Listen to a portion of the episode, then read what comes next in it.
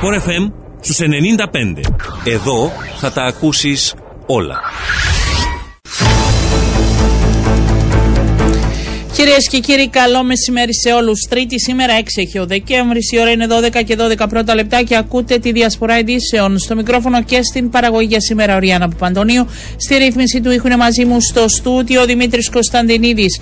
Μαζί θα δούμε και σήμερα θέματα που απασχολούν την καθημερινότητα και την επικαιρότητά μας. Πρώτος μας φιλοξενούμενος γραμματέας της ΟΕΛΜΕΚ, ο κύριος Κώστας Χατζησάβας, γιατί πρέπει να δούμε και να ακούσουμε αν θέλετε και την άποψη των εκπαιδευτικών μετά και τα όσα χθες ανέφερε ο Υπουργός Παιδείας, ο κύριος Πρόδρομος Προδρόμου, που θα τον έχουμε τις επόμενες μέρες. Ε, δεν μπορούσε τη συγκεκριμένη ώρα σήμερα και χθες το, του ζήτησα, αλλά θα τον έχουμε τις επόμενες μέρες γιατί είναι πολλά τα αλήτα ε, σε πολλά ζητήματα τα ερωτήματα που τίθενται προς τον Υπουργό Παιδείας. Χθες θα αρχίσω από εκεί, υπεραμήθηκε του θεσμού των τετράμινων εξετάσεων και απέρριψε τους ισχυρισμούς περί διαδικασίας που θυματοποιεί και τους άριστους ε, μαθητές και μάλιστα έδωσε παραδείγματα σε σχέση με τις ε, βαθμολογίες πλέον ε, που λαμβάνονται μέσα από το νέο σύστημα αξιολόγησης και έκανε λόγο για συγκροτημένη και ομοιόμορφη αξιολόγηση σε όλα τα σχολεία για όλα τα παιδιά με την ίδια διαδικασία. Κύριε Χατσισάβα, καλό σας μεσημέρι. Καλό μεσημέρι και σε εσάς και στους ακροατές σας. Συμφωνείτε κι εσείς ότι πλέον γίνεται μια ενιαία αξιολόγηση που είναι προς όφελος των μαθητών; Θα σας πω εδώ σε καμία περίπτωση, επειδή έχουμε να κάνουμε παιδιά, δεν πρέπει να κάνουμε συγκριτικές αξιολογήσεις. Και εμείς πραγματικά δεν κατανοούμε αν ο στόχος αυτού του θεσμού είναι να βγαίνουν, να βγαίνουν κάποια ποσοστά. Εδώ τα ερωτήματα είναι πολύ πιο σημαντικά από το, να βγαίνουν κάποια έτσι ποσοστά και να δίνονται στη δημοσιότητα. Τα ερωτήματα που τίθενται για μας είναι τα παιδιά εμπεδώνουν αυτά τα οποία διδάσκονται μέσα στις τάξεις; Οι εκπαιδευτικοί είναι αποτελεσματικοί όσον αφορά το διδακτικό αλλά και των παιδαγωγικών του έργων εντός του εθνικού διδασκαλίας; Αποτελέσματα σίγουρα θα έχουμε. Ε, αυτά δεν φαίνονται, θα σας ρωτούσα, αυτά δεν θα φαίνονται και μέσα από τα αποτελέσματα; Άλλον, αγαπητή Ωριάννα, τα αποτελέσματα και άλλον αυτά τα οποία, τα προβλήματα τα οποία αντιμετωπίζουμε τώρα και όλοι τα αναγνωρίζουν. Όλοι και οι βουλευτές ε, και οι επιθεωρητές του Υπουργείου Παιδείας και οι διδάσκοντες εκπαιδευτικοί και η οργάνωση μας οπωσδήποτε. Και ε, δυστυχώς ο ίδιος Υπουργός Παιδείας επικεντρώνεται στο να βγάζει κάποια συμπεράσματα με βάση κάποια ποσοστά. Ναι. Ε, ε, ποιο είναι όμως, άμα σας ζητούσα, δεν θέλω να μιλήσουμε γενικόλογα, τα είπαμε πολλές φορές. Ποιο είναι αυτό το οποίο σας ενοχλεί σε σχέση με τα τετράμινα και τη συγκεκριμένη αξιολόγηση; Α πω, καταρχάς δεν επιτυχάνονται κάποιοι στόχοι που έχουν τεθεί και το βλέπουμε γελί μέσα στις αίθουσες διδασκαλία. Παραδείγματος χάρη, η διαμορφωτική αξιολόγηση δεν επιτυχάνεται για τα παιδιά. Γιατί; Όταν λέμε διαμορφωτική ναι. αξιολόγηση, εννοούμε ότι θα πρέπει να γίνονται έτσι στα παιδιά αριθμός διαγωνισμάτων ή 20 λεπτέ ασκήσεις για να εντοπίζονται ακριβώς οι μαθησιακές δυσκολίες, τα κενά των παιδιών που αντιμετωπίζουν. Ναι. Αυτή τη στιγμή εκείνο που υπάρχει είναι ότι θα πρέπει να κάνουν όλοι οι εκπαιδευτικοί ένα διαγωνισμα 45 λεπτά που θα συντάξει και από εκεί και πέρα ή και αν θέλουν ακόμη έναν 20 λεπτό και από εκεί και πέρα τα παιδιά πηγαίνουν στις κεντρικές εξετάσεις. Ναι. Δεν υπάρχει χρόνος από την άλλη. Είναι η ίδια. Εντάξει, ένας καθηγητής δεν μπορεί να αξιολογήσει, κύριε Χατζησάβα, μέσα από τη συζήτηση με τους μάθητε, μέσα από τη συμμετοχή τους, μέσα από τις εργασίες που μπορεί να τους αναθέσει για το σπίτι, αν έχουν αντιληφθεί την ύλη την οποία διδάχθηκαν. Δηλαδή, θα πρέπει να γίνει διαγωνίσμα για να αντιληφθεί ένας καθηγητής. Πρέπει να γίνονται κάποιες γραπτές ασκήσεις. Ναι. Το παιδί θα πρέπει να πάρει το μολύβι την πένα του, να γράψει, να επιλύσει μια ανάσκηση, να λύσει οτιδήποτε σε οποιοδήποτε μαθητικό αντικείμενο. Είναι με αυτόν τον τρόπο που μπορεί να διαπιστώσει για όλα τα παιδιά, εάν πραγματικά έχουν αυτά τα κοινά που λέμε. Και το λέμε διότι αγαπητή Ωριάννα, ε, διδάσκουμε παράλληλα και βλέπουμε τις δυσκολίες. Δεν είναι όπως ήταν, λέω παραδείγματος χάρη, τις προηγούμενες σχολικές χρονιές, όπου είχες την εκπαιδευτική άνεση να δουλέψεις αυτά τα παιδιά και να μην τρέχουν τα απογεύματα δυστυχώς σε άλλους είδους φροντιστήρια. Ναι, αλλά αυτός είναι ο λόγος επειδή θα εξεταστούν στα τετράμινα. Να σας πω και κάτι που ακούγοντας χθες τον Υπουργό που δεν το ανέφερε και δεν το αναφέρετε ούτε εσείς. Δεν υπάρχει και μία αν θέλετε ανισότητα μεταξύ των παιδιών και εγώ θα το πω και νομίζω ότι θα συμφωνήσετε κι εσείς σε σχέση και με τους εκπαιδευτικούς που έχει το κάθε παιδί. Γιατί επιτρέψτε μου να πω ότι όπως σε κάθε εργασία υπάρχουν κάποιοι που είναι εξαιρετικοί, υπάρχουν και κάποιοι που είναι καλοί, υπάρχουν και οι λίγοι που είναι ακατάλληλοι. Οπότε μέσα σε αυτή την... Ε, την πρόσθεση δεν θα πρέπει οι εξετάσεις να είναι και ένας γνώμονας ή η αξιολόγηση γενικά και προς τους ίδιους τους εκπαιδευτικούς ποιοι μπορούν να ακολουθήσουν και ποιοι όχι. Να σου πω, δεν μπορείς να συνδυάσεις το ένα με το άλλο. Κάποιος καθηγητής μπορεί να είναι και ο καλύτερος καθηγητής και να βρίσκεται μέσα σε ένα, μία αντάξη με μαθητές που έχουν δυσκολίες. Άρα και δεν μπορείς να κρίσει τον εκπαιδευτικό. Μπορείς να βρεις και έναν ε, άλλον καθηγητή, ο οποίος να είναι και αυτός πολύ καλός, να είναι και δύο πολύ καλοί. Ο ένας να είναι σε μια τάξη, όπως λέμε, είναι του πρακτικού που επιλέγουν ή το κλασικό μαθημάτων κτλ. Με μαθητές που επιλέγουν διότι έχουν συγκεκριμένους στόχους και σε κάποιες άλλες κατευθύνσεις όπου τα παιδιά εκεί επιλέγουν μέχρι να κατασταλάξουν τι είναι εκείνο που θα επιλέγουν. Ναι, αλλά εκεί είναι επιλέγουν. Αλλά ε, ε, εκεί επιλέγουν και ξέρεις, όπως και στο γυμνάσιο. Ναι, όπως και στο γυμνάσιο, γνωρίζουμε όλοι καλά ότι υπάρχει κατανομή, αν θέλετε, και όλες οι τάξεις θα πρέπει περίπου να συμπεριλαμβάνουν μαθητές, δεν θα πω όλων των επιπέδων, διαφόρων αναγκών. Άρα... Είναι μειχτή ικανότητα. Ακριβώς ναι. όπως το λέτε, η τάξη μας είναι μειχτή ικανότητας. Άρα μπορεί να γίνει αξιολόγηση και των εκπαιδευτικών.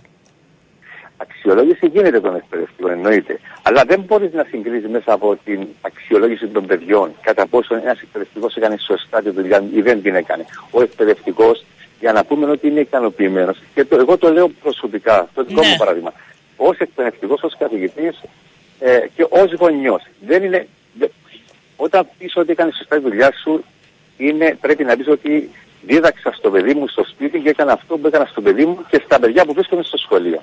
Αυτή τη στιγμή το πρόβλημα που υπάρχει είναι ότι είναι τόσοι πολλοί ήδη που δυστυχώς οι συνάδελφοι τρέχουν για να καλύψει αυτό που λένε. Και το Υπουργείο Παιδείας, αγαπητή Οριάννα, εμείς διατηρούμε μια θέση για το θεσμό των εξετάσεων. Το Υπουργείο Παιδείας που είναι η θέση του για αυτό το ζήτημα θα έπρεπε να έκανε τις σωστές διαδικασίες, τουλάχιστον να διασκέδαζε όλες αυτές τις ανησυχίες που ανησυχούν τους εκπαιδευτικούς, τους γονείς, τους Πώς μπορούσε, πώς μπορούσε να τις διασκεδάσει; Να ικανοποιήσει τουλάχιστον αυτά τα δύο-τρία δύο, αιτήματα που έχουν όλοι από κοινού, και οι εκπαιδευτικοί και οι γονείς και οι μαθητές. Πώς, να μείωνε την ύλη. Και δεν είμαστε, θέλω να ξεκαθαρίσω, δεν είμαστε υπέρ του να θρετούν ενότητες, διότι ως εκπαιδευτικοί θέλουμε να υπάρχουν, να υπάρχει συνέχεια. Αλλά κάποιες λέω παραδείγματος χάρη, ε, ασκήσεις ή κάτι άλλο το οποίο ενδεχομένως να, να μην είναι τόσο πολύ χρήσιμο, θα μπορούσε να εξαιρεθεί για να μπορέσουν οι εκπαιδευτικοί να κάνουν σωστά τη δουλειά τους. Αυτό ζητούμε. Πέραν των άλλων. Το πρόγραμμα των εξετάσεων, αγαπητή Ωριάννα, στο γυμνάσιο. Χρειάζεται πολύ λογική για να καταλάβει κάποιος ότι τα παιδιά είναι πολύ δύσκολο σε μια ημέρα να δώσουν τρία μαθήματα εξετάσεις. Η φυσική, τη χημία και τη βιολογία. Είναι τόσο πολύ δύσκολο να αντιληφθεί στο Υπουργείο Παιδείας. Δεν καταλαβαίνω ότι έχουμε να κάνουμε με Σας έδωσαν απάντηση γι' αυτό. Η απάντηση είναι ότι θεωρούν το ένα μάθημα, αυτόν τα τρία μαθήματα ως ένα μάθημα φυσικά. Είναι τρία διαφορετικά μαθήματα, έχουν διαφορετικά αναλυτικά προγράμματα, διδάσκονται διαφορετικές ώρες και επειδή ονομάζονται φυσικά αυτά τα μαθήματα, ναι, θα το δώσουν και μια ημέρα, λένε. Μια ημέρα. Αν είναι δυνατόν. Και λέω εγώ, υπάρχουν αρκετά προβλήματα. Αυτό είναι το εύκολο το πρόβλημα. Γιατί δεν μπορούν να το λύσουν. Είναι εκείνο που του ναι, Να σας ρωτήσω κάτι, γιατί δεν αντιδράτε και θα μου πείτε, τοποθετήστε. Εγώ επειδή, ε, εντάξει, μιλάμε χρόνια πλέον ε, από όλες τις πλευρές, θα περίμενα αν πραγματικά είναι κάτι το οποίο δεν μπορεί να συνδυαστεί και έχοντας και στο πλευρό τους γονιούς θα έλεγα ή τους μαθητές θα μπορούσατε να πάτε με, με δυναμικότερες κινητοποιήσεις αν θέλετε όπως κάνετε στο παρελθόν για άλλα πράγματα. Έτσι και ακριβώς κάναμε πορείες έξω από το Προεδρικό Μέγαρο ε, μαζί με τους μαθητές και ήταν εκεί αρκετές χιλιάδες ναι. παιδιά, ήταν και εκπαιδευτικοί και βουλευτές πρέπει έτσι να υπενθυμίσω.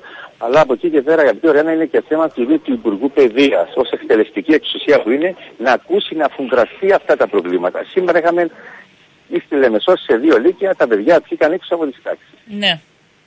Με την παρότριση του συνδέσμου των γονείων.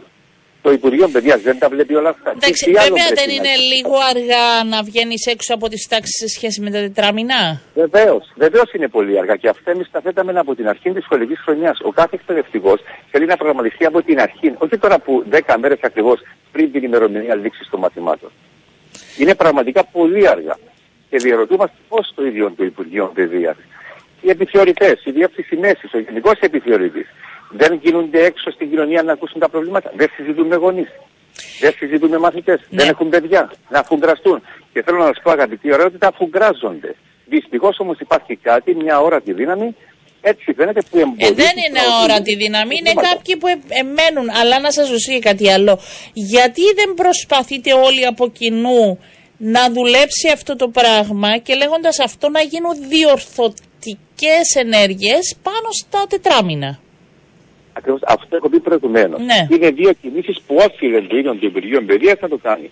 Και εμείς από την αρχή της σχολικής χρονιάς ζητούσαμε και το λέω ξανά ξεκάθαρα να γίνουν συναντήσεις των συνδέσμων της κάθε ειδικότητας των εξεταζομένων μαθημάτων, εμείς όσο έλουμε και έτσι για να γνωρίζετε, αγαπητή Οριάννα, για κάθε ειδικότητα έχουμε και ξεχωριστό συμβούλιο. Συμβούλιο των μαθηματικών, των φιλολογικών μαθημάτων και το καθεξής.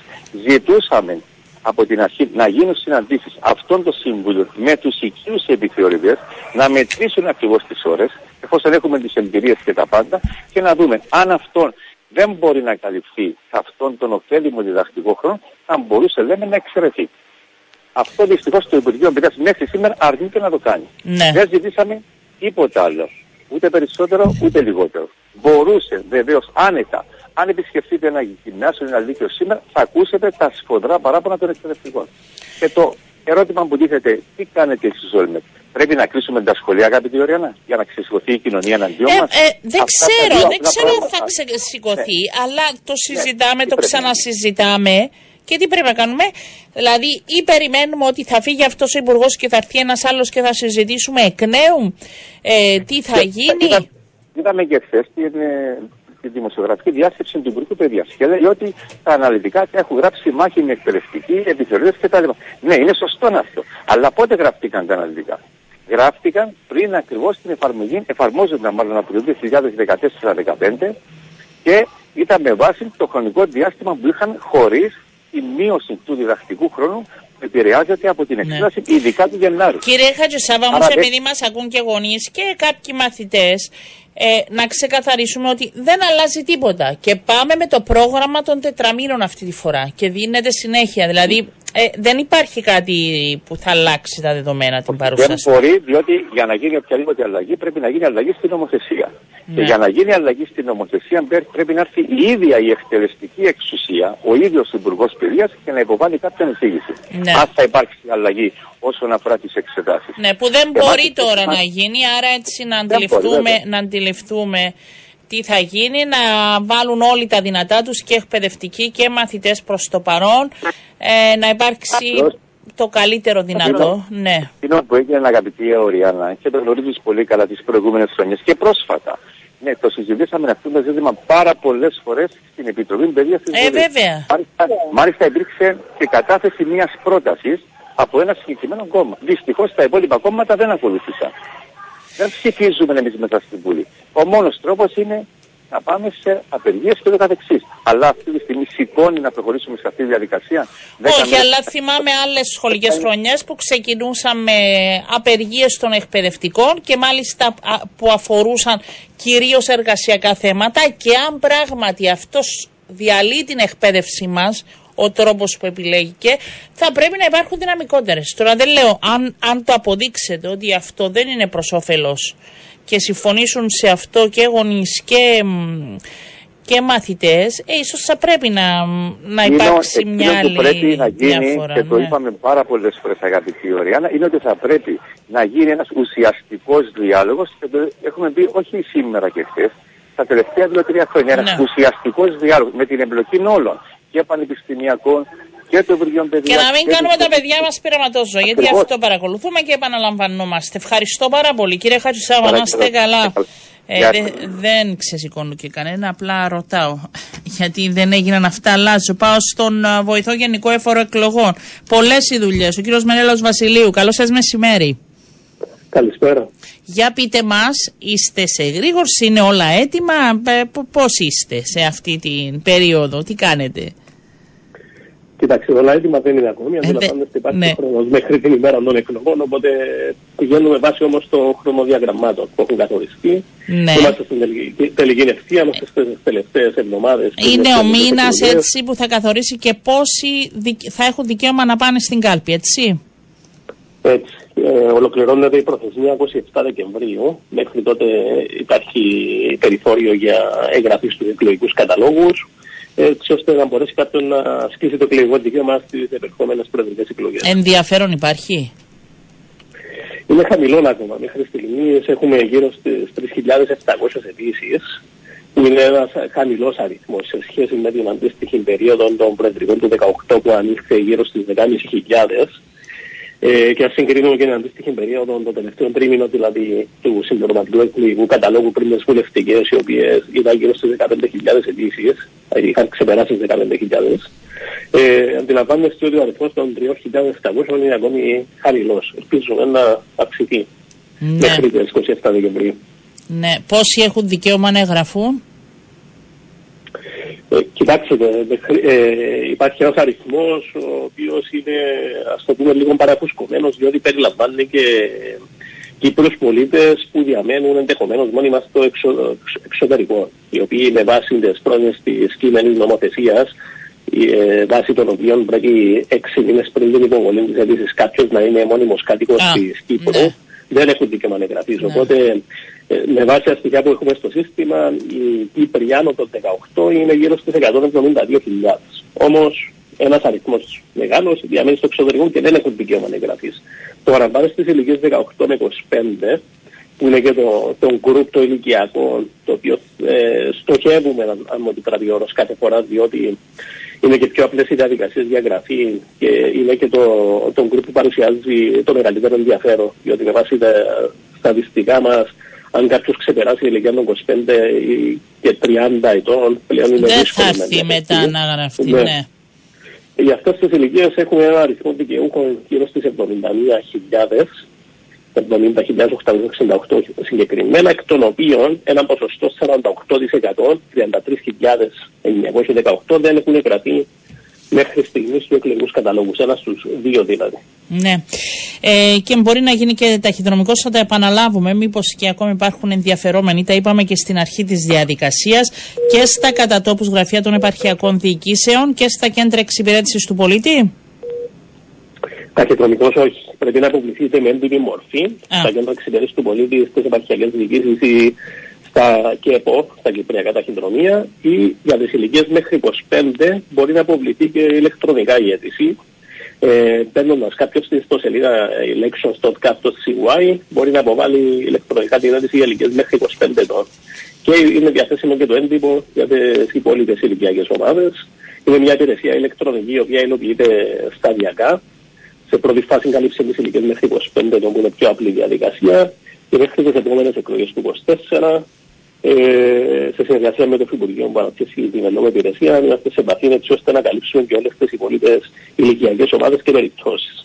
Το ενδιαφέρον σε σχέση με όσους θέλουν να ψηφίσουν στο εξωτερικό, τι γίνεται εκεί; Και πάλι η καταληκτική ημερομηνία είναι 27 Δεκεμβρίου. Ε, μέχρι στιγμής έχουμε 2.726 δηλώσεις για εκλογικά κέντρα του εξωτερικού έχουν ξεκαθαρίσει μέχρι στιγμής σε νέα πόλη, για τις οποίες έχει δηλωθεί αριθμός πέραν των 50, που απαιτείται με βάση την νομοθεσία. Ποιε είναι αυτέ.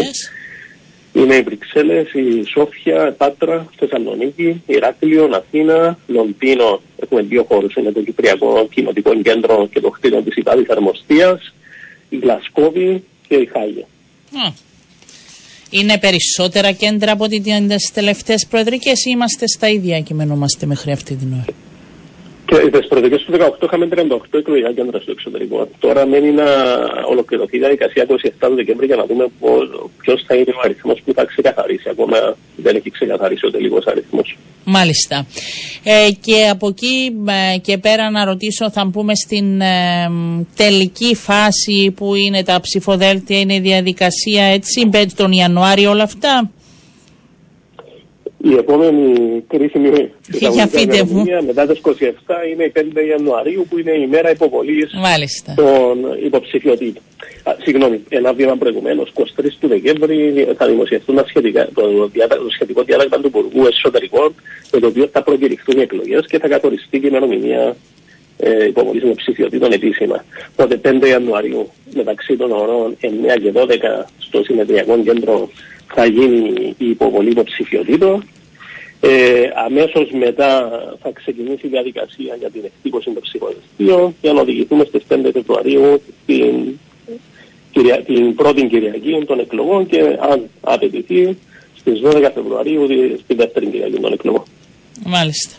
Άρα πα, αναμένουμε τα δύο ακόμα μεταβατικά να ολοκληρωθεί και ο Δεκέμβρη. Θα είναι γιορτές λίγο περίεργες και για εσά. Θα είναι ενδιάμεσα εργασίας, αλλά εντάξει, αυτά έχουν οι, οι προεδρικές εκλογές. Ενδιάμεσα των γιορτών. Δεν ξέρω αν αυτό βέβαια θα βοηθήσει και αν θα. Ε, Εντός Δεκεμβρίου, επειδή θα έρθουν και πολλοί φοιτητές στην Κύπρο και όλα αυτά, θα υπάρξει και περισσότερο ενδιαφέρον για εγγραφέ. Περιμένετε ότι θα γίνει κάτι τέτοιο ή όχι; Πάντοτε, πάντοτε στις τελευταίες ημέρες ε, είναι αυξημένοι αριθμοί και υπάρχει, δουλεύουν για αυξημένες ώρες για να εξυπηρετήσουν το κοινό. Αυτό είναι το που χαριτολογώντας ευτυχώς δεν έχουμε πολλές αργίες. Ναι, θα είναι Σαββατοκυρία, άρα δεν θα, δεν θα σταματήσει για πολύ. Έχετε δίκαιο. Ε, άρα βοηθάει. Εμάς που πρέπει να δουλέψουμε, γιατί και εσείς δουλεύετε και εμείς θα δουλεύουμε λόγω εκλογών. Εμείς έχουμε και τις αρχιεπισκοπικές προηγούνται. Εσείς πάτε πιο μετά στην, με τις αρχιεπισκοπικές έχετε οποιαδήποτε ανάμειξη τώρα; Ε, έχουμε ναι, διοικητική υποστήριξη. Για πείτε μας, ναι. Ε, μέσω των ετάρτων επαρχιακών διοικήσεων προσφέρεται διοικητική υποστήριξη όσον αφορά την, την προετοιμασία των κασπών, την στελέχωση των εκλογικών κέντρων που θα γίνει με προεδρεύοντες δημόσιους λειτουργούς που έχουν υποβάλει σχετικό ενδιαφέρον ε, την εκπαίδευση αυτών των λειτουργών και το καθεξής. Υπάρχει μεγάλη διοικητική υποστήριξη από πλευράς κράτους στα πλαίσια του τι έχει ζητηθεί από τον Γενικό Έφορο Αρχιεπισκοπικών Εκλογών. Είστε έτοιμοι για αυτή τη ε, διαδικασία εσείς και για αυτή τη συμβόλη και τη βοήθεια; Το γενικό πρόσταγμα είναι στο γενικό επαναστατικό ναι, ναι, ναι, με τον οποίο. Ε, Ενώ διοικητικά ε, και ο κόσμος που θα είναι υπεύθυνος για κάθε κέντρο και όλα αυτά έχουν βρεθεί, έχουν γίνει αιτήσεις ενώ έχουν εκφράσει ενδιαφέρον και όλα αυτά; Υπάρχει, ε, έχει εκφραστεί ενδιαφέρον, ναι. Εντάξει, ε, τώρα εξαρτάται από επαρχία σε επαρχία. Ναι τις τελευταίες μέρες προκύψαν και κάποια θέματα με κάποιες ακυρώσεις. Εργάζονται οι επάρχοι έτσι ώστε να αναπληρωθούν τα άτομα αυτά, έτσι ώστε να μην υπάρχουν οποιαδήποτε κενά. Ε, θεωρώ ότι όλα παίρνουν καλώς. Με βάση τα χρονοδιαγράμματα θα είναι σε θέση ε, όλοι οι εμπλεκόμενοι στις 18 του μήνα να διεξαχθούν ε, με καλή οργάνωση και οι αρχιεπισκοπικές εκλογές. Ένας που θα εργαστεί στις αρχιεπισκοπικές ε, ως λειτουργός μπορεί και στις προεδρικές να εργαστεί; Να, ναι, τώρα τώρα σας λέω ερωτήματα που μου ήρθε γι' αυτό. Είναι ανεξάρτητο, έτσι μπορούν να... Ναι, ναι. Μάλιστα, να ζητήσουν και στα δύο. Το, το, το, σύστημα το, για τις αρχιεπισκοπικέ είχε τρέξει από την Εκκλησία της Κύπρου, λειτουργήσε σχετική πλατφόρμα, υποβληθήκαν οι αιτήσεις εκεί. Απλά στην πορεία υπάρχει και μια απόφαση, αντιλαμβάνομαι, από τη Σύνοδο, έτσι ώστε να, με την εμπειρία που διαθέτουν και υπάρχει, να βοηθήσουν στην στη κατανομή των το, το λειτουργός στα εκλογικά κέντρα ναι, ε, εντάξει, θα είναι και πιο μικρή. Εμείς έχουμε ένα άλλο σύστημα, το οποίο είναι ανοιχτό μέχρι και τις 20 Δεκεμβρίου, που μπορεί κάποιο να δηλώσει και δημοσιολειτουργή και άνεργη, που είναι και γραμμένη στο σχετικό μητρό του τμήματος εργασίας, ε, για να στελεχώσουν εκλογικά κέντρα στις προεδρικέ εκλογές. Άρα και εδώ υπάρχει ακόμη χρόνος. Άνεργοι με, μπορούν όσοι ενδιαφέρονται και λειτουργοί που το γνωρίζουν καλά. Λοιπόν, να ευχηθώ καλή δουλειά, θα τα ξαναπούμε. Μέχρι το Φεβρουάριο να είστε καλά, καλή συνέχεια. Ε, πάμε σε διαφημίσεις και επιστρέφουμε. Λοιπόν, επιστρέψαμε κυρίες και κύριοι και αφού μιλούσαμε για εκλογές θα πάω ακριβώς στην ε, πρώτη ερώτηση με αυτό που μας την επόμενη φιλοξενούμενη μας. Είναι η Επίτροπος Προστασίας ε, Δεδομένων Προσωπικού Χαρακτήρα, η κυρία Ειρήνη Νικολαίδου Λοϊσίδου. Καλό σας μεσημέρι. Καλό μεσημέρι και σε εσάς. Δύο και εσείς εκλογικές αναμετρήσεις έχετε μπροστά σας. Δεν είναι μόνο εμείς και, και από το Υπουργείο που μιλούσαμε πριν. Για πείτε μου πρώτα, θα αρχίσω με τις αρχιεπισκοπικές που βρισκόμαστε και πιο κοντά. Έχουν δοθεί και οι κατάλογοι, θα γίνεται και από το απόγευμα και διαδικτυακά πλέον η ενημέρωση όσων θέλουν να πάνε να ψηφίσουν. Ε, δεν, και δεν υπήρξε και μεγάλο ενδιαφέρον για να. Ε, να μην περιλαμβάνονται στις λίστες που θα δοθούν ε, παρατηρήσεις ναι, τους αριθμούς, έτσι, ναι. Α, ακριβώς, να αρχίσουμε με αυτό. Η ικανοποίηση των δικαιωμάτων των συμπολιτών μας γινόταν τόσο προς το Υπουργείο Εσωτερικών όσο και προς την Εκκλησία της Κύπρου με βάση και τη δικιά μας καθοδήγηση. Ε, έχουν ενδιαφερθεί γύρω στους 70, αν δεν κάνω λάθος, συμπολίτες μας να διαγραφούν τα δεδομένα τους από τους εκλογικούς καταλόγους που θα χρησιμοποιηθούν για τις αρχιεπισκοπικές εκλογές. Έχουμε πάρει, όπως είχαμε δεσμευτεί, έχουμε πάρει την, την ενημέρωση από την Εκκλησία ε, σε αντιστοιχεία με τα αιτήματα των πολιτών και πώς ικανοποιήθηκαν και πώς ενημερώθηκαν οι ίδιοι πολίτες ότι διαγράφηκαν τα δεδομένα τους και από εκεί και πέρα ό,τι προκύψει στα πλαίσια της διαδικασίας το λύνουμε. Ναι. Ε... Έχει προκύψει κάτι σοβαρό σε σχέση με καταγγελία, έχει γίνει οτιδήποτε. Όχι. Μάλιστα. Ε, όσον αφορά στις αρχιεπισκοπικές εκλογές δεν υπήρχε κάποια ενόχληση μέχρι στιγμής η οποία να καταγγελθεί. Ε, έχουμε όμως αποστείλει, θα πρέπει να το πούμε και αυτό, έχουμε αποστείλει στον Γενικό Εύρο και έχει προωθήσει γενικές οδηγίες αντίστοιχες με αυτές που δόθηκαν και στους υποψήφιους προέδρους, ακριβώς για να ξέρουν τα επιτελεία ποια είναι τα όρια που μπορούν να κινηθούν. Ναι. Και θα σας πάω και στις προεδρικές εκλογές. Ακόμη βέβαια φτιάχνονται και είναι στη διαδικασία γραφής. Δεν έχουμε περάσει ναι. και στο επόμενο στάδιο. σε σχέση τώρα με τα επιτελεία και τη δουλειά που άρχισε να γίνεται, υπάρχουν οποιαδήποτε παράπονα προς το παρόν; Ελάχιστα υπάρχουν μέχρι στιγμής, τα οποία κυρίως αφορούν σε μέλη των κομμάτων που τους ενοχλούν, οι οποίοι να θυμίσουμε ακόμα και αν κάποιος συμπολίτης μας ήταν ή είναι ακόμα μέλος ενός κόμματος, έχει το δικαίωμα να πάσα στιγμή να ζητήσει την, την διαγραφή του από τη λίστα αποστολής των μηνυμάτων. Έτσι, να μην υπάρχει σύγχυση ότι θα ζητήσει την διαγραφή του από μέλος του κόμματος, διότι αυτή είναι άλλη διαδικασία. Αλλά μπορούν να στέλνουν τα κόμματα, επειδή υπάρχει εδώ καμιά φορά έτσι. Ακριβώς. Μπορούν να στέλνουν μηνύματα αν το τηλέφωνο περιλαμβάνεται μάλιστα στις λίστες ε, των μελών. Ακόμα όμως και αν το στείλουν, θα πρέπει πάντοτε να υπάρχει ατελής επιστροφή, δηλαδή η δυνατότητα τους stop SMS αν είναι αν είναι μέσω τηλεφώνου ή του unsubscribe αν είναι ε, μέσω του ηλεκτρονικού ταχυδρομείου, διότι όπως έχουμε πει, ανά πάσα στιγμή ο κάθε ένας από εμάς μπορεί να μην επιθυμεί, παρόλο που έχει δώσει κάποια στιγμή τη συγκατάθεσή του, να μην επιθυμεί να λαμβάνει τέτοιου είδους μηνύματα και να το ζητήσει αυτό. Ναι. Ε, νομίζω οι προεδρικές είναι και λίγο, δεν ξέρω αν έχετε και σύγκριση με τις προηγούμενες προεδρικές, αν υπάρχουν στοιχεία. Είναι λίγο πιο ελεγχόμενα τα πράγματα σε σχέση με τις βουλευτικές, που εκεί είναι πολύ υποψήφοι και ναι, είναι διαφορετική η συμπεριφορά. Ναι, ναι, ναι. Είναι πολύ πιο λίγοι οι υποψήφοι στις προεδρικές ως φυσικό βεβαίως. Να πούμε όμως ότι και στις τελευταίες βουλευτικές, παρόλο που είχαμε αρκετούς υποψήφιους, συνολικά είχαμε γύρω στα 70 μόνο παράπονα. Επομένως και λόγω αν θέλετε πιστεύω και λόγω των ψηλών προστήμων που μπαίνουν, διότι κάποιος υποψήφιος ο οποίος θα υποπέσει σε τέτοια παραβίαση, ενδεχομένως για κάθε τέτοια παραβίαση να χρεωθεί, ας το πούμε έτσι, με 1500 ευρώ. Mm. Επομένως δεν είναι και λίγα τα λεφτά εάν το πάρουμε έτσι πιο μαζικά και πιο ομαδικά. Και συμμορφωνόμαστε, δεν ξέρω και ο κόσμος αν έχει τόσες πολλές υποχρεώσεις που καμιά φορά δεν προσέχει και πολύ και δεν καταγγέλει κιόλας. Δηλαδή είναι και, είναι και αυτό. Ναι. Υπάρχει και αυτό, αλλά όσοι καταγγέλνουν, δίνουμε πάντοτε, να το πούμε και αυτό, δίνουμε πάντοτε μια προειδοποίηση σε αυτούς που έχουν υποπέσει σε αυτό το παραβίαση για πρώτη φορά. Και από την δεύτερη φορά είμαστε ε, λίγο πιο αυστηροί. Ναι. Ε, σήμερα έτσι έβλεπα υπάρχει και με αφορμή είναι η έκθεση σας πήγατε και στην ε, Βουλή σήμερα. Θα ήθελα να ρωτήσω ναι. για τη χρονιά που πέρασε ήταν έτσι και μια δύσκολη χρονιά σε σχέση και με τα μέσα κοινωνικής δικτύωσης και τα όσα βλέπουν το φως της δημοσιότητας όχι στην Κύπρο σε σχέση με προσωπικά δεδομένα, σε σχέση με τη χρήση. Ε, πού βρισκόμαστε, σας απασχόλησε σας το θέμα γενικότερα; Πρωτίστως να πούμε ότι έχουν πολλαπλασιαστεί όλα τα θέματα που αφορούν στο θέμα των προσωπικών δεδομένων. Ναι. Ε, όσο έχω πει και στον Πρόεδρο της Δημοκρατίας αλλά και στην Πρόεδρο της Βουλής που συναντηθήκαμε χθες, οι αριθμοί μιλούν από μόνοι τους. 500 σχεδόν παράπονα μέσα στο 2021, ε, 63 αποφάσεις, πάνω από χίλια ερωτήματα που απαντήθηκαν αυθημερώνεται την επόμενη μέρα, 108 γνωστοποιήσεις συμβάντος. Μόνο από αυτά κάποιος μπορεί να, να βγάλει αβίαστα το συμπέρασμα ότι ε, έχουμε μπει στην καθημερινότητα της κυπριακής κοινωνίας ως, α, ως θεσμός.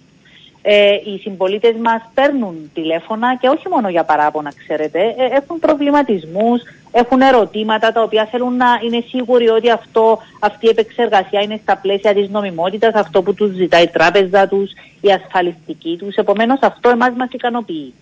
Μας επιφορτίζει βεβαίως και με ευθύνη αλλά και με, ε, και με αρκετή δουλειά, αλλά μας ικανοποιεί διότι είναι πλέον υποψιασμένος ο κόσμος. Τώρα τα μέσα ε, ενημέρωσης, σίγουρα ε, εκεί βλέπουμε ότι η πληροφορία ε, διαχέεται με ηλικιώδη τρόπο, έτσι ειδικά στα διαδικτυακά μέσα Ναι. και εμείς τρέχουμε να, Να ελέγξουμε προλάβετε, και να, ναι. ακριβώς και να προλάβουμε έτσι να ελέγξουμε την πληροφόρηση. Υπήρχαν Ε, περιπτώσεις πάντως και μέσων αν θέλετε στην Βεβαίως. Κύπρο που έχουν ξεπεράσει τα όρια. Υπάρχουν ποινές; Τι γίνεται σε αυτή την περίπτωση; Υπάρχουν ναι, διαχρονικά ποινές και εναντίον εφημερίδων και κάποιων μέσων, τα, τα οποία μέσα οφείλω να πω ότι στις πλήστες των περιπτώσεων, όταν κάνουμε την παρέμβαση μας και τους υποδείξουμε την παραβίαση, προχωρούν σε αφαίρεση του δημοσιεύματος. Επομένως βλέπουμε και μια ε, έτσι, δυνα- έτσι πρόθεση συμμόρφωση. Ναι, γιατί καμιά φορά μπορεί να είναι και λάθος φωτο... Δηλαδή μπορεί να είναι από το Ακριβώς. απλό μια φωτογραφία που μπήκε χωρίς ή θέλουμε να θέλει να προσβάλλει κάποιον και να γίνει καταγγελία, μέχρι όμως και θελημένο θέμα που μπήκε για να προσβάλλει και να δώσει προσωπικά δεδομένα. Δηλαδή έχει πολλές Ακριβώς. ε, Ακριβώς. διαφοροποιήσεις. Και το βλέπουμε και από την αντίδραση του μέσου. Όταν το μέσο αποδεχτεί αυτό που του λέμε και συμμορφώνεται άμεσα, εκεί ε, αν θέλετε προβαίνουμε σε κάποια σύσταση, σε κάποια κατεύθυνση, δεν προβαίνουμε στην επιβολή διοικητικού προστίμου. Όταν όμως βλέπουμε ότι επιμένει και δεν αντιλαμβάνεται έτσι τα πλαίσια τα οποία θέτουμε, εκεί βεβαίως όπως έχω πει και προηγουμένως είμαστε πιο αυστηροί. Ναι, και μέσα σε όλα αυτά που αυξάνονται τη διαδικασία και τις καταγγελίες, ποιος άλλος τομέας είναι αυτός έτσι, που αν θέλετε χρειάστηκε για από πλευρά σας περισσότερη δουλειά γιατί είναι καινούριος τομέας; Ε, κάτι που δεν είναι καινούριο, αλλά συνεχίζουν οι συμπολίτες μας έτσι να ρωτούν, είναι το νομικό πλαίσιο γύρω από τα κλειστά κυκλώματα βιντεοπαρακολούθηση. Παρόλο που έχουμε βγάλει και κατευθυντήριες και τις επικαιροποιούμε συνεχώς και είναι στην ιστοσελίδα μας, ε, οι συμπολίτες μας ενδιαφέρονται πρωτίστως για τις κάμερες που εγκαθιστούν για τη δικιά τους προστασία, του σπιτιού τους και του ιδιωτικού τους χώρου, που εκεί να πούμε ότι όταν εσείς έχετε μια κάμερα και βλέπεις στο σπίτι μου, τότε Ναι. αρμόδια να επέμβει η αστυνομία και όχι η επίτροπος. Μμμ. Η επίτροπος επεμβαίνει όταν η κάμερα έχει εικόνα από δημόσιο χώρο. Εκεί επεμβαίνουμε εμείς διότι έχει μια δημόσια χρήση συγκεκριμένη λήψη. Ε, για διαχειριστικές επιτροπές, για κλειστά κυκλώματα βιντεοπαρακολούθησης μέσα σε πολυκατοικίες. Αυτά απασχολούν έτσι αρκετά τους συμπολίτες μας ακόμα. Ναι. Να σας ευχαριστώ προς το παρόν. Είμαι σίγουρη ότι μέχρι τις εκλογές θα τα ξαναπούμε γιατί θα υπάρξει διάθεσή έτσι σας. ενδιαφέρον. Ναι. Ευχαριστώ. Καλό μεσημέρι. Να είστε είστε καλά. καλά, Ήταν καλή η Επίτροπος Προστασίας Δεδομένων Προσωπικού Χαρακτήρα, κυρίες και κύριοι, η κυρία Ειρήνη Νικολαίδου Λοϊσίδου. Και πάμε τώρα στις Βρυξέλλες, στον συνάδελφο τον Γιώργο Κακούρη, ε, που παρακολουθούμε τις τελευταίες ώρες, δεν θα πω μέρες, αυτό που συζητούσαμε και πριν περίπου ένα μήνα σε σχέση ε, τόσο με τα αποτελέσματα, αν θέλετε, σε σχέση με τις κυρώσεις για το φυσικό αέριο, όσο και την εικόνα που θέλουν να βγάλουν προς τα έξω χώρες της Ευρώπης για τα σκληρά μέτρα που λαμβάνουν. Γιώργο Ακούρη, καλό σου μεσημέρι. Καλό μεσημέρι από τις Βρυξέλλες όπου έχουμε κρύο. Ήρθε Κρύο, ο στρατηγός ήρθε χειμώνας έτσι. που λέμε. Ε, θα σ- Ε, σας και ανάβουν τώρα είναι τουλάχιστον τα στα δύσκολα. κτίρια της, τα ευρωπαϊκά, ε, ζ- να υπάρχει ζεστή. Ανάβονται στις Πολύ θερμασίες. Α πω πάρα πολύ συγκεκριμένα ακριβώς τι γίνεται αυτή τη στιγμή στο Ναι. ναι. Συμβουλίου. Μέσα στο press room όπου καθόμαστε για να δουλέψουμε είναι πάνω κάτω εντάξει. Αν όμως βγεις στο έθριο για να βγεις live, εκεί θα κρυώσεις. Μάλιστα. Γιατί είναι πιο μεγάλος χώρος και είναι Άρα λιγότερο, σίγουρα ε, υπάρχει. λιγότερη θέρμανση. Ναι, άρα σημαίνει υπάρχει αυτό που λέμε μείωση στους βαθμούς και μείωση της χρήσης. Γίνεται στην Και πράξη. περιορισμός στη χρήση υπάρχουν ακόμα και σε, ακόμα και σε μπαρ και εστιατόρια. Α, μπορεί για παράδειγμα να καθίσει κάποιος μέσα για να φάει και να είναι κλειστές, α, κλειστή η θέρμανση ή χαμηλωμένη και να σου δώσουν κουβέρτες. Έχουμε μπει σε πολεμική φάση. Ξέρεις, στις μας Βρυξέλλες. φαίνεται λίγο. Μ, Εγώ που το διάβαζα τουλάχιστον επειδή στην Κύπρο δεν συμβαίνει αυτό. Ε, φαίνεται και λίγο Με περίεργο. εκπλήσει αυτό που λες. Γιατί έχεις μάθει ότι συμβαίνει και εγώ δεν το γνωρίζω. Νομίζω ότι δεν έχω όχι, αυτό. έχω, μα- όχι, επειδή λέω δεν κάνει κρύο. Στην Κύπρο καταλαβαίνω. καταλαβαίνω. Σωστό, σωστό. Είναι και αυτό. Οι θερμοκρασίες είναι πολύ υψηλέ, είναι υψηλότερες για την εποχή. Άρα ε, είναι και αυτά τα δεδομένα που έχουμε μπροστά μας. Κάθεσαι ακόμη και έξω με κάποια σώπα ε, πολλές Και φορές. πέραν της πλάκας έκανε μια διαφορά αυτό και στο Βέλγιο ακόμα, γιατί λόγω κλιματικής αλλαγής, λόγω διαφοροποιημένων, υπήρχε πολύ καλός καιρός μέχρι πριν από μια εβδομάδα. Ναι. Μέχρι και 20 βαθμούς. Θα συμφέρει 15 που για Βρυξέλλες είναι πολύ διαφορετικό και κάνει και μια διαφορά σε σχέση με τη θέρμανση. Ναι, Οπότε βέβαια. υπάρχει ένα περιθώριο και εξαρτάται πόσο δύσκολη θα είναι ο, ο χειμώνας, αν θα τραβήξει πολύ αυτό το, αυτή η κρύα περίοδος ή αν θα επιστρέψουμε σε κάτι πιο ελαφρύ. Οπότε όλα αυτά, όλα αυτά είναι ρευστά. Βέβαια, παίζουν ρόλο. Ξέρω πάντως τέτοιες εικόνες που μας περιέγραψες ότι συμβαίνουν και στη Γερμανία που μιλώ με φίλους. Ε, και εκεί τα μέτρα είναι σκληρά. Πες μου λοιπόν τι συζητούν, τι αποφασίζουν, τι αναμένεται. Δεν ξέρω αν θα πάνε παρακάτω οι Ευρωπαίοι αξιωματούχοι. Τώρα έχουμε το θέμα να συνεχίζεται με το, το σύριαλ του πλαφών του φυσικού αερίου. Ακόμα ένα από τα υπέροχα σύριαλ της Ευρωπαϊκής Ένωσης. Είναι σε εξέλιξη διαβουλεύσεις και διαπραγματεύσεις για το αν θα τεθεί ένα πλαφόν στην τιμή του φυσικού αερίου και σε ποιο επίπεδο θα τεθεί. Θυμίζουμε ότι εμείς δεν έχουμε φυσικό αέριο στην Κύπρο ακόμα, οπότε θεωρητικά για κάποιο λόγο δεν μας ενδιαφέρει, ωστόσο μας ενδιαφέρει μακροπρόθεσμα αλλά και στο πώς επηρεάζεται τις τιμές Εννοείται Και πως πολλά άλλα κινείται η πράγματα. Ευρώπη, ναι. Ορίζοντας και το άτυπο χρονοδιάγραμμα, Ριάννα, για, την, α, για το αν θα υπάρξει συμφωνία σε αυτόν τον μηχανισμό, είναι το έκτακτο Συμβουλίο, Συμβούλιο Υπουργών Ενέργειας που θα γίνει την επόμενη Τρίτη. Α, φαίνεται πως είχαμε κάποια πρόοδο σήμερα. Είχαμε μια νέα πρόταση της Τσεχικής Προεδρίας, η οποία είναι αυτή που καλείται α, να ισορροπήσει τις προτάσεις και να φέρει μια συμφωνία. Α, η νέα πρόταση μιλά λοιπόν για ένα πλαφόν στη τιμή του φυσικού αερίου αντί στα 275 ευρώ που είχε προτείνει αρχικά η Κομισιόν. Α, προτείνεται πλαφόν στα 220 ευρώ ανά μεγαβατόρα εφόσον η τιμή είναι 35 ευρώ υψηλότερη από την τιμή του LNG και όχι 58 όπως ήταν η αρχική πρόταση και η διαφοροποίηση είναι πως θα πρέπει να κινείται σε αυτές τις τιμές για 5 συνεχόμενες ημέρες αντί για 10 ημέρες. Οπότε αντιλαμβάνεσαι ότι εδώ αυτά που αλλάζουν είναι η, το πλαφόν της τιμής αλλά και το πόσο εύκολα μπορεί να ενεργοποιηθεί καθώς δεν χρειάζεται να περάσουν 10 μέρες για να ενεργοποιηθεί η βάση αυτής της πρότασης α, πάντων. Αυτό είναι στη συνέχεια των επιμονής της γνωστής ομάδας 100 μελών, α, με κυριότερα την Ελλάδα, το Βέλγιο, την Ιταλία και την Πολωνία που ζητούν α, πλαφόν και είχαν προτείνει ένα αρκετά χαμηλότερο α, πλαφόν στις διαβουλεύσει των τελευταίων ημερών. Είχαν ζητήσει 160 ευρώ, α, κάτι το οποίο δεν έγινε ιδιαίτερα δεκτό. Α, ναι. Θυμίζουμε πως ε, το πρόβλημα που υπήρχε με την αρχική πρόταση της Κομισιόν και είχε δημιουργήσει ολόκληρη, ε, ολόκληρη παραξιολογία και κάποια κορίδα για την Κομισιόν ακόμα ότι η, ήταν τόσο ψηλό το πλαφόν 275 ευρώ και τόσο ε, στενές οι προϋποθέσεις για ενεργοποίηση του που θεωρείται ότι δεν θα ενεργοποιείται ποτέ. Οπότε Αλλά γι' τώρα αυτό είμαστε φαίνεται, σε αυτή τη ναι. συζήτηση τώρα. Φαίν- Τώρα φαίνεται φαίνεται να πως βρεθεί. προχωρούμε. Μπράβο, ναι. Και εγώ νόμιζα ότι είναι πολύ πιο μακριά, αλλά οι τελευταίες ώρες φαίνεται ότι προχωρούν έτσι οι διαδικασίες. Φαίνεται πως υπάρχει διάθεση να βρεθεί κάποια λύση, κάποιο πλαφόν κάποιου είδους. Ε, θυμίζω ότι ξεκινήσαμε το 275 πολύ χοντρικά γιατί υπήρχε, υπήρχε πολύ back and forth. Ε, οι χώρες οι οποίες ζητούν το πλαφόν είχαν προτείνει τα 160 ευρώ ή ένα δυναμικό πλαφόν. Επανέρχεται τώρα η Προεδρία με χαμηλότερο και βελτιωμένο πλαφόν και με βελτιωμένο μηχανισμό.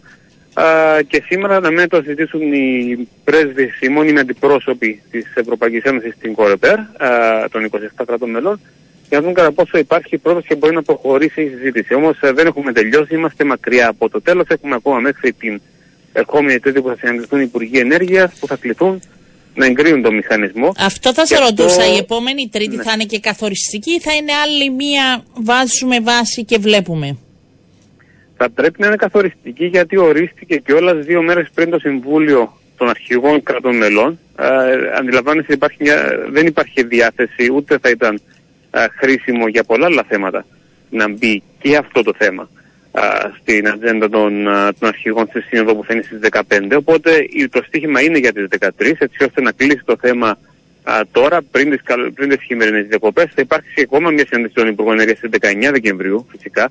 Οπότε αν υπάρχει κάποια συμφωνία υπάρχει ο χρόνος για διαβούλευση, ε, διαμόρφωση, να, να γίνουν τα νομοσχέδια έτσι ώστε να μπορούν να περάσουν ε, ταχαίως. Όμως θα είναι πολύ καθοριστική η επόμενη Τρίτη. Αν δεν υπάρχει συμφωνία την επόμενη Τρίτη και δεν μπορεί να βγει κάτι συγκεκριμένο θα είναι πάρα πολύ πιο δύσκολα τα πράγματα και θα αρχίζει να συζητείται επίσης και το κατά πόσο προλαβαίνουμε να θέσουμε κάποιο πλαφόν ε, εντός χειμώνα. Γιατί Ναι, ο και χειμώνας ποιες αγορ- έχει ναι. ξεκινήσει, κάποια στιγμή θα τελειώσει. Ε, ναι, και άμα η απόφαση πάει. Ε, Γιώργο, τα πράγματα είναι τόσο δύσκολα όσο θέλουν να τα παρουσιάζουν ή βάζουν και κάτι παραπάνω άρα να είναι έτοιμοι οι πολίτες αν θέλεις στις νέες αποφάσεις, στις δυσκολίες, στην άνοδο των τιμών, ε, στο κόψιμο όπως λέμε του ηλεκτροδότησης σε κάποιες περιπτώσεις. Και αυτό που είχε ζητηθεί και λέγε για πολύ Γαλλία ότι μπορεί να περιορίσει κάποια. Ε, Δηλαδή βαρέθηκα νομίζω να είναι πραγμα- διαβάζω τον τίτλο και σε ξένα πρακτορία να το βλέπεις και εσύ. Λιγότερους στολισμούς, Ναι. λιγότερα φωτάκια, περιορισμένη θέρμανση. Δηλαδή το βγάζουν συνέχεια, αυτή την εικόνα δίνουν. Και αυτό, είναι σχετικό. αυτό έχει να κάνει και με τον έλεγχο της, ε, και με την ε, καλλιέργεια της κοινής νόμης ότι δεν είμαστε σε συνηθισμένες καταστάσεις. Θα πρέπει να εξοικονομήσουμε. Α, γι' αυτό προσπαθούν και, οι- και οι κυβερνήσεις α, να περιορίσουν τη χρήση. Πάντω με τα φωτάκια και τις κυβερνητικέ αγορές κάποτε συμβαίνει, κάποτε όχι. Ένα παράδειγμα, α, τουλάχιστον που το ζω το Βέλγιο, είναι ότι υπάρχει πολιτική, μειώνεται η χρήση η θέρμανση σε κάποιες περιπτώσεις, όμως στη χριστουγεννιάτικη αγορά ε, φωταγωγείται πλήρως. Φυσικά θα μου πεις ότι αυτό έχει να κάνει και με την ε, ποιότητα ζωής και δεν μπορούν απλώς τα πάντα να γίνουν σκοτεινά και άσπρα. Ε, ναι, και Όμως με, είναι την, και δυστυχά με το τα ότι- έσοδα. Και, γιατί είναι και αγορές που προσελκύουν και κόσμο. Δηλαδή πρέπει να τα δεις όλα έτσι σε μια... Ακριβώς. Οι δυσκολίες υπάρχουν μεν. Από την άλλη όμως ε, πρέπει να ισορροπηθούν πολλά διά- και διάφορα πράγματα και πρέπει να, να θυμόμαστε πάντα ότι καμία κυβέρνηση δεν είναι τέλεια, θα προχωρήσει σε κάποια μέτρα, θα τα παρουσιάσει αλλά δεν θα τα εφαρμόσει όλα, θα υπάρξουν, θα υπάρξουν ανακολουθίες. Αυτά δεν είναι, κάτι, δεν είναι πράγματα τα οποία είναι μόνο δικές μας α, παθογένειες στην Κύπρο, τα παθαίνουν και οι άλλοι. Δηλαδή όταν βλέπεις μια ανακολουθία σε μια κυβερνητική πολιτική αυτό δεν σημαίνει υπάρχει κάποιο βαθύτερο α, Ναι. βαθύτερο αίτιο απαραίτητα, ίσως να απλώς να είναι ανακολουθία στην εφαρμογή ε, Ίσως της να θέλουν να πολιτικής η ετοιμάσουν οποία τους προσπαθεί να πολίτες για το εφαρμοστεί. χειρότερο σενάριο και ας τους δώσουν και ένα καλύτερο. Δεν ξέρω αν θα τους το δώσουν ή όχι. Ίσως να είναι καλύτερα να και να εκπλαγούμε ευχάριστα παρά το αντίθετο. Λες, μακάρι. Μακάρι γιατί όλοι μιλάνε για ένα πολύ δύσκολο χειμώνα σε γενικότερο έτσι. σε Αλλά πρέπει να σχέση. θυμόμαστε ότι βρισκόμαστε ήδη σε αυτό Ναι. το δύσκολο χειμώνα. Ε. Τώρα είναι η ώρα για την οποία μιλούσαμε και τώρα θα φανεί κατά πόσο μπορούμε να επιβιώσουμε και να προχωρήσουμε και να το δούμε και ευρύτερα αν α, μπορεί να, να υπάρξει κόστος, συνεχιζόμενο κόστος στην α, οικονομία της Ρωσίας έτσι ώστε να δυσκολευτεί στην συνέχιση αυτό α, της εισβολής ε, της Ουκρανίας. Μάλιστα. Οπότε παίζουν πάρα πολλά πράγματα ταυτόχρονα και το ζητούμενο είναι εφόσον θέλουμε να περιορίσουμε τον, ε, την χρήση ενέργειας και να ξεκονομήσουμε κτλ. να υπάρξουν αυτά τα μέτρα τέλος πάντων τα οποία να βοηθούν και τον κόσμο ο οποίος επηρεάζεται άμεσα. στους Ας είναι λογαριασμούς μεγάλο και στην κεφάλαιο. καθημερινότητά του. Ε, μη σου πω. Αυτό είναι θα- το ζητούμενο. Ε, είναι το ζητούμενο σε τι λίστες αναμονής υπάρχουν εντός της αρχής λεκτισμού Κύπρου για την τοποθέτηση φωτοβολταϊκών. Λοιπόν, ε, Γιώργο, ακούρησε, Αυτό- πες μου. Για να σου πω αυτό είναι ένα άλλο θέμα, ξέχασα να σου πω, είναι σημαντικό επίσης και για μας και εδώ μας αγγίζει ε, είναι παγωμένα μαζί με το μηχανισμό και νομοθετήματα που έχουν συμφωνηθεί και θα εγκριθούν εφόσον εγκριθεί και ο μηχανισμός που αφορούν και την επίστευση της αδειοδότησης Α. α, έργων όπως τα ε, ανανεώσιμες υπηρεσίες ενέργειας και φωτοβολταϊκά. Οπότε όλα θα έρθουν να ταιριάξουν στις 13 του, του Δεκέμβρη και θα τα πούμε πιο Εννοείται και αναλυτικά θα τα πούμε τότε. και πριν, θα τα πούμε και στις 13, θα τα πούμε μετά όταν θα έρθεις ε, και από κοντά να τα πούμε, να έρθεις στη ζέστη. Λοιπόν, ευχαριστώ Γιώργο Αγγούρη, να είσαι καλά, καλό σου μεσημέρι. Καλή συνέχεια. Λοιπόν, κάπου εδώ φτάσαμε σήμερα στο τέλος και της ε, εκπομπής μας. Να είστε καλά, να σας ευχαριστήσω που ήσασταν μαζί μας σε λίγο αθλητικό δελτίο ειδήσεων. Εμείς δίνουμε ραντεβού αύριο γύρω στις 12 και 10. Να είστε καλά.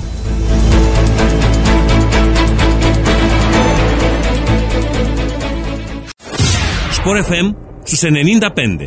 Εδώ θα τα ακούσεις όλα.